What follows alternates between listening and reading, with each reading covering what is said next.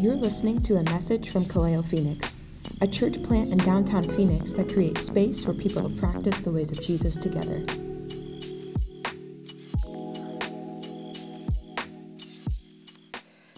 Well, last weekend was monumental for me.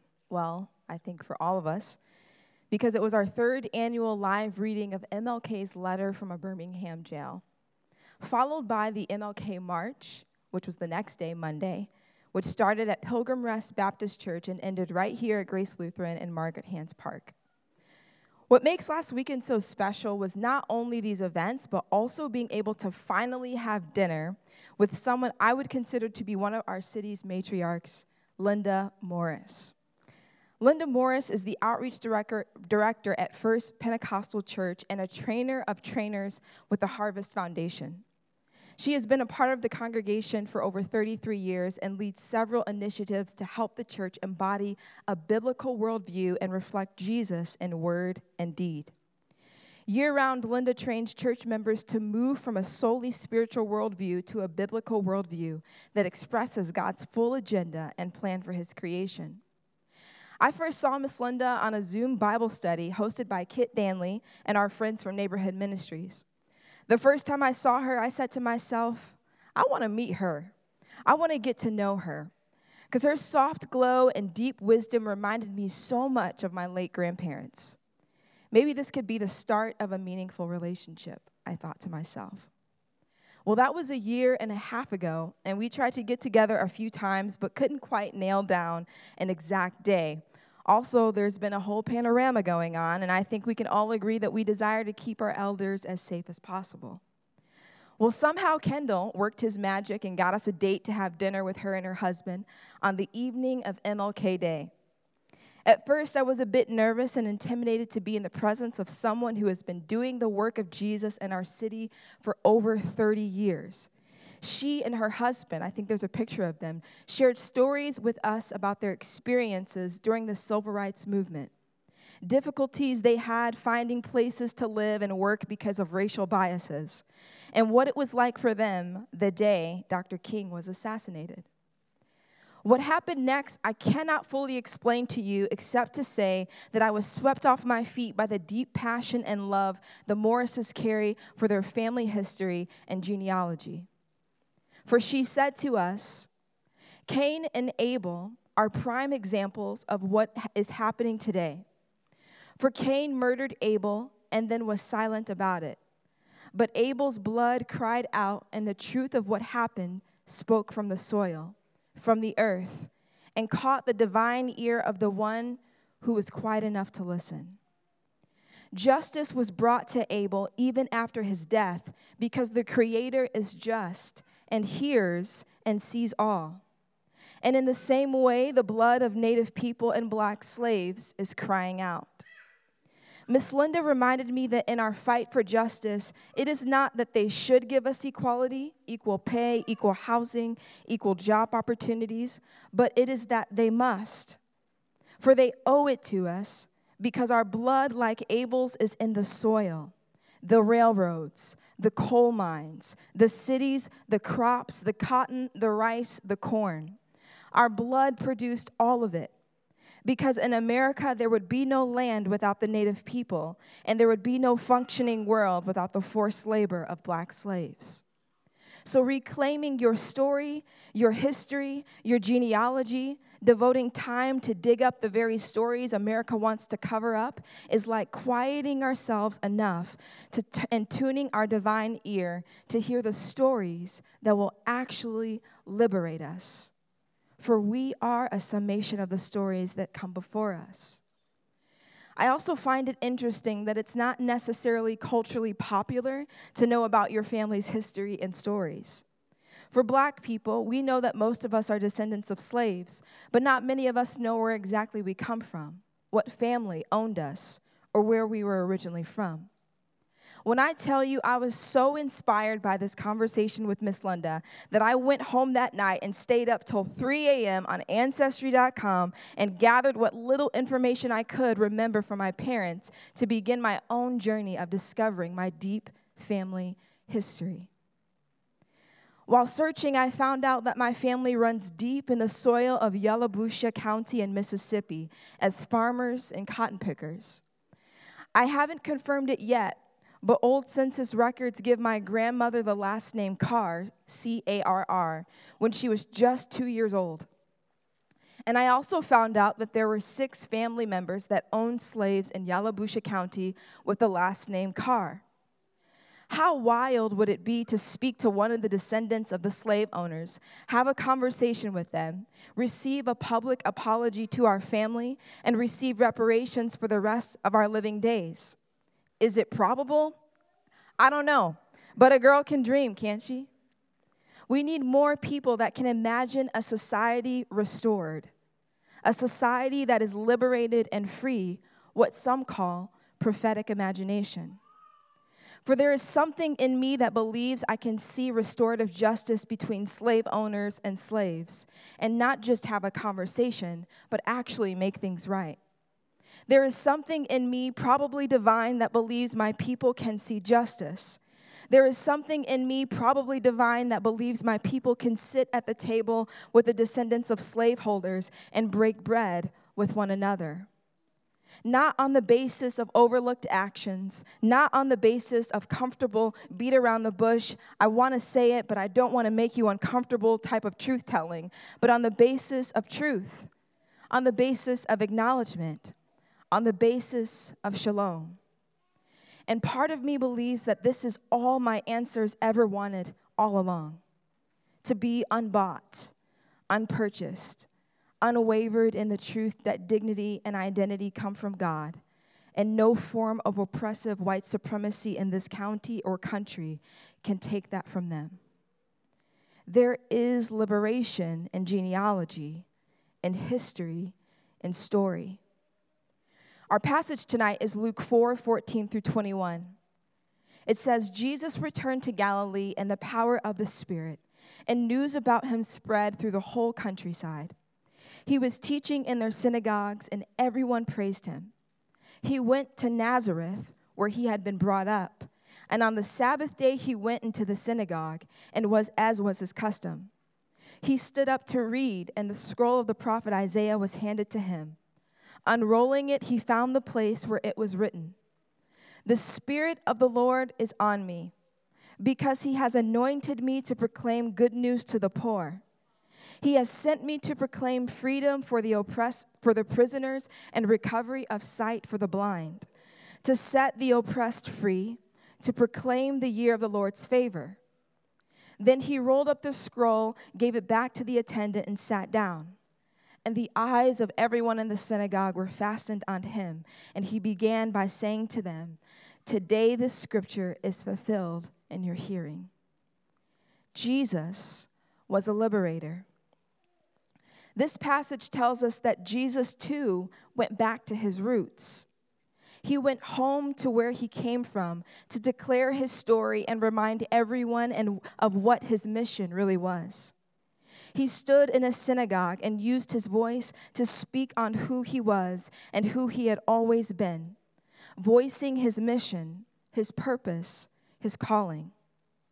The following is an excerpt from Michael K. Marsh, a priest from the Episcopal Church, written in his blog, Interrupting the Silence. He says, in today's gospel, Luke 4 14 through 21, Jesus comes to Nazareth, the town where he grew up, to the synagogue where he worshiped, and to the people who know him. He reads from the prophet Isaiah The Spirit of the Lord is upon me because he has anointed me to bring good news to the poor, and he has sent me to proclaim release to the captives and recovery of sight to the blind, to set the oppressed go, to let the oppressed go free, to proclaim the year of the Lord's favor. He says those words describe the politics of Jesus good news to the poor, release to the captive, sight to the blind letting the oppressed go free, and declaring God's favor are the building blocks of Jesus' politics, his political platform. They are not cam- campaign promises, but a present reality, a reality made present in Jesus. Today, Jesus says, this scripture has been fulfilled in your hearing. Those words from Isaiah and Jesus' comment on them are the first recorded words of Jesus' public ministry.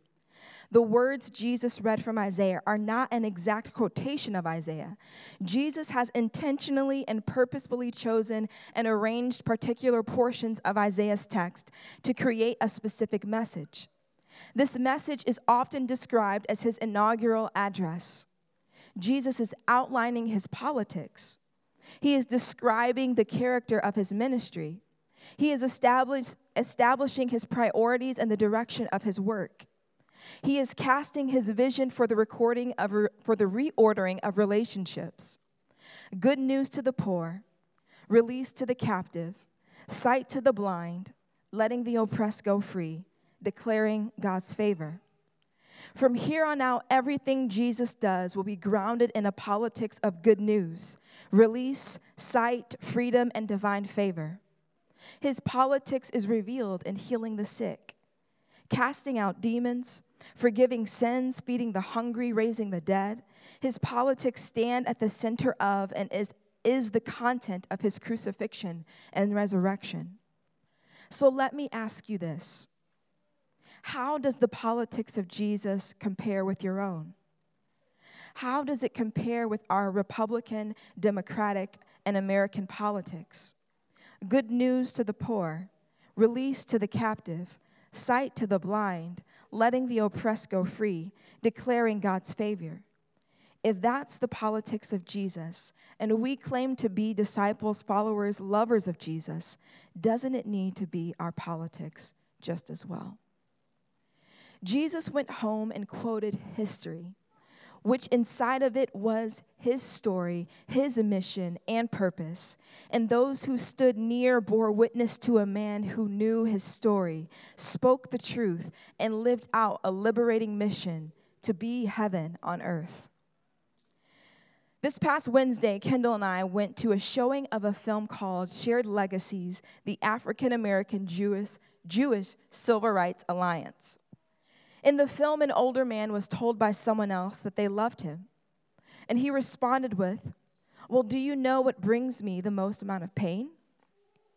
And they replied, No. He responded back with, Well, if you don't know what brings me pain, how can you say you love me? And I can say with great confidence that I have been told numerous of times that I am loved.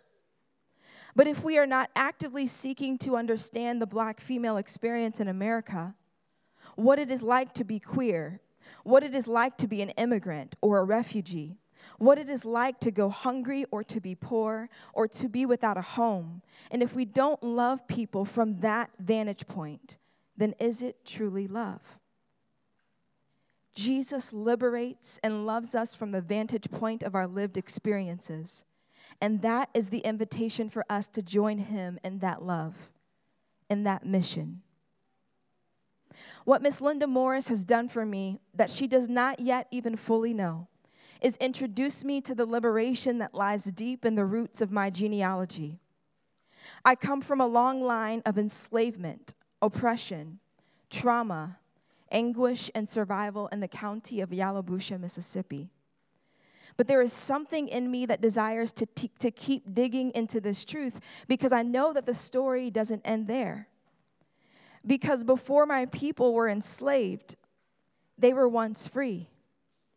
And my identity is not in being enslaved, my identity is in being a descendant of a free people, loved by God, children of God. And if you are descendants of slave owners, Remember who your people were before they owned slaves. They too were children of God, loved by God, equal with, not greater than, all of God's other children, and loved with a love that is at its core rooted in being an abolitionist. A liberator that desires that all people might experience love and freedom. But if we keep ignoring our stories, and if we keep ignoring the history, and if we surrender to America's desire to erase history, we miss out on the painfully difficult but necessary opportunity to liberate each other to who we once were children of God, loved by God, practicing the ways of Jesus together. While watching the film Shared Legacies that I mentioned earlier, I was introduced to for the first time, I actually had never heard of him, an American Jew named Dr. Joachim Prinz. While serving as president of the American Jewish Congress, Dr. Prinz represented the Jewish community as an organizer of the August 28, 1963 March on Washington. He came to the podium immediately following a stirring spiritual song by the folk singer Odetta, and just before Martin Luther King delivered his famous speech, I Have a Dream. I found this to be quite fascinating that this American Jew said these words just before Dr. King came up to speak on the March on Washington. Here is an excerpt. It is for these reasons that it is not merely sympathy and compassion for the black people of America that motivates us. It is above all and beyond all such sympathies and emotions a sense of complete identification and solidarity born of our own painful historic experience. When I was the rabbi of the Jewish community in Berlin under the Hitler regime, I learned many things. The most important thing that I learned under those tragic circumstances was that bigotry and hatred are not the most urgent problem the most urgent, the most disgraceful, the most shameful, and the most tragic problem is silence. A great people which had created a great civilization had become a nation of silent onlookers. They remained silent in the face of hate, in the face of brutality, and in the face of mass murder. America must not become a nation of onlookers. America must not remain silent not merely black America, but all of America. It must speak up and act. Jesus was an abolitionist. But what is an abolitionist? A person who favors the abolition or abolishment of a practice or institution, especially capital punishment or slavery. So, in simple terms, an abolitionist is one who wants to abolish anything that oppresses people. If you are not an abolitionist, your silence in the presence of an oppressor is a whispered invitation back into enslavement. It is not too much to ask to be surrounded by abolitionists. It is not too much to ask to be surrounded by people who are for your freedom. It is not too much to ask to be surrounded by people who accept you fully as you are, who love you from the vantage point of your lived experience, who are for your peace and shalom and the peace and shalom of your city and the holistic health of your well being. It is not too much to ask. In fact, I would argue it is necessary and it is biblical because Jesus was an abolitionist. Jesus is for your freedom. Jesus accepts you fully as you are and loves you from the vantage point of your lived experience. Jesus is for the peace and shalom of your city and the holistic health of your well being. Jesus is and has always been for the freedom of all people. Jesus is and has always been for the equality of all people. Jesus is and has always been for the abolishment of anything that oppresses the marginalized under the power of empire.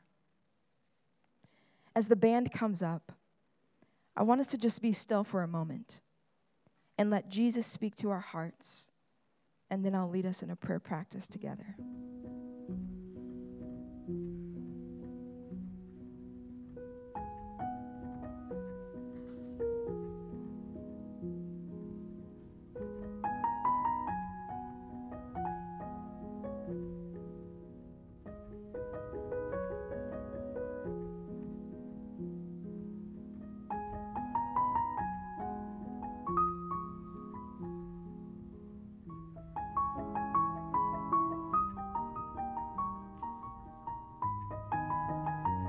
You to imagine being with Jesus. And as you're with Jesus, imagine that you are surrounded by myriads and myriads of books. So many books. And each book is a story of your history, your genealogy. Imagine Jesus reading with you stories of who you are and where you come from. Some of those stories are inspirational. Some of those stories are happy. Some of those stories are difficult and sad. But in every story, Jesus is present with you. In every word, in every memory, in every historical fact. Then Jesus pulls out a book about you and your life. What does Jesus want you to know about your life?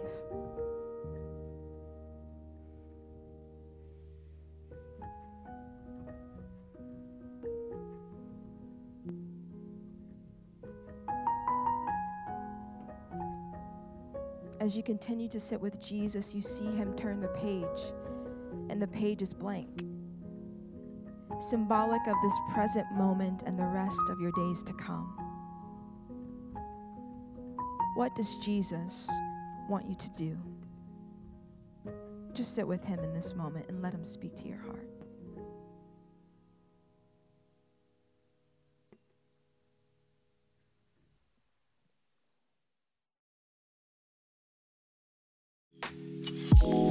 For more resources or information about Kaleo, please visit our website at kaleophx.com or follow us on social media. If this episode has been helpful to you, let us know or share it with someone you know.